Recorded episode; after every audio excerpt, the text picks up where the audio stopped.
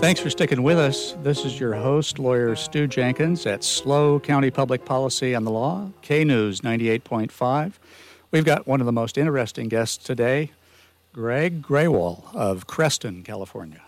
Thank, thank you, Stu. Tell us, tell us a little bit more about. Uh, so in our in our state water purchases, uh, the county of San Luis Obispo is contractor number 24 out of 29, and we purchased 25,000 acre feet of water is what we said we wanted. Um, at the time, we, we had to wait uh, 35 years before the coastal branch was able was built and able to bring any state water to to our county. At that time, the subcontractors in South County were the only ones that wanted some of that state water, and they said, "Hey, we want 4,730 acre feet. That's all we want." So the the line and the treatment plant at the top of 46 were sized for that, and an organization called CCWA, the Central Coast Water Authority, which is the Santa Barbara version of San, like San Luis, they paid for 80% of that pipe, and they get a lot larger amount of water that they wanted for, and it goes all the way to Lake Cachuma. So, Of so course. for 35 years, or, or the first 35 years, there was no water because we didn't have a pipeline. So the last 24 years, we've been getting water, but it, it's it's you find out in November what you may get. In December, it changes depending on what how the rains start. In January, they might up it or down it, and then of course a year like this year, uh, it's going to be a lot better year. But in the last 16 years, 13 of them we've been supplementing with some of our stored water uh, to the South County contractors because the state hasn't delivered enough, and they they've been getting this water that's it's called the uh, the un uh, the unpurchased part. So that's about 15,000 acres. These subcontractors pay for 10, hoping to get five. So they buy a thing called a buffer. and where are the subcontractors located? Uh, in- South County. Uh, South like County. Gold- well, one of well, it's the prison. It's uh, it's uh, I See, think, see folks, uh, uh, you know, we broadcast uh, to southern Monterey County and all the way down to, uh, I think, uh, Vandenberg Vil- Village in Santa Barbara. And Greg's idea of the South County is the prison here. yeah. we, we think of that as uh, as the center of the Yeah. county, and uh, you know, San Luis Obispo City. Uh, I remember this vividly as a as a young man and a boy. Uh, fought tooth and nail over whether or not the the city would buy any part of the California Water Project water, and uh, eventually did, and then decided to give it away and sold it to Morro Bay. So there's there's some strange things that have gone on with with the California Water Project water in our county. So if, if and when I say subcontractors in South County, I'm just talking about San Luis Obispo County. Yeah. So they pay for 10, hoping to get five. So they need a 50% delivery from the state to get the five out of the 10. When they, the last two years, they got 5%. So where did the other 4,500 acre feet of water come from? Well, the unsubscribed portion, which the rest of us taxpayers pay for, is stored at a place called the San Luis Reservoir, which is up by um, San Benito County, yeah, more or less. where you right before you turn off to go to Tracy. Sure. Off of the five, yeah. uh, Las uh, Los Banos, Mm-hmm.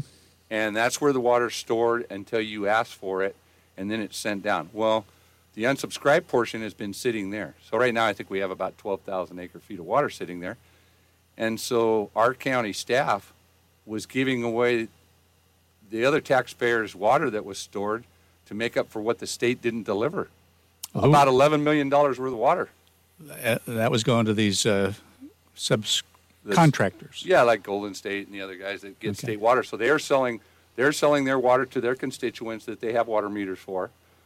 But the state wasn't delivering enough, so they were taking ours. And just recently, Was the county getting any money for that? That's what I asked, but no, no, they didn't. They say, "Oh, we just gave it to them." How do you give away our water to anybody? So in 2008, 2014, they sold some of our bank, our, our stored water, and it's it. The water is called Table A water because it's all listed under a thing called Table A, and that's our allotment.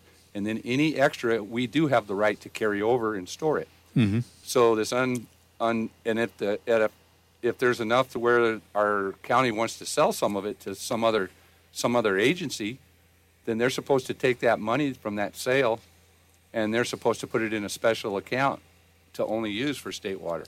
Well, one of the guys in charge of public works decided to put it in a different account, and so for 10 years, they were using over six and a half million dollars as their personal uh, slush fund, and the the grand jury just made them put that money back into the proper account in in like the last six months.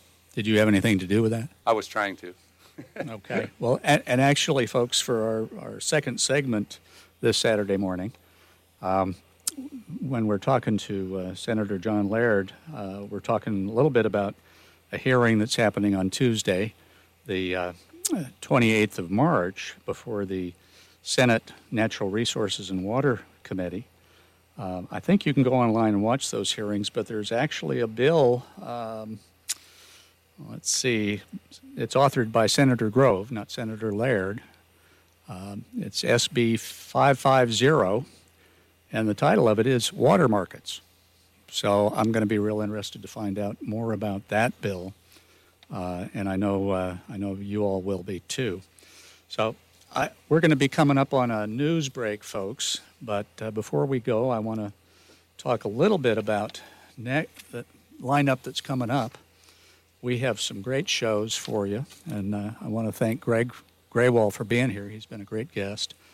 Um, I'm lawyer Stu Jenkins at SLO County Public Policy and the Law, K News 98.5.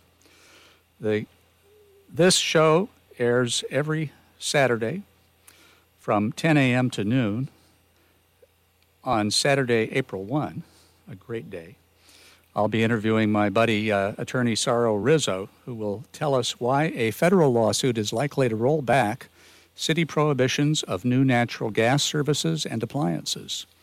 And I'll be introducing to you a candidate for Paso Robles school trustee, Mr. Kenny Ennie. And then on Saturday, April 8th, from 10 to noon, again, we're going to be uh, hosting District Attorney Dan Dow, who will be appearing to talk about some of his recent cases and his initiatives to help rehabilitate folks, plus candidate for Paso School Board, Angela Hollander. This is Stu Jenkins at K News 98.5. For more information on SLO County public policy and the law, visit our website knews985.com.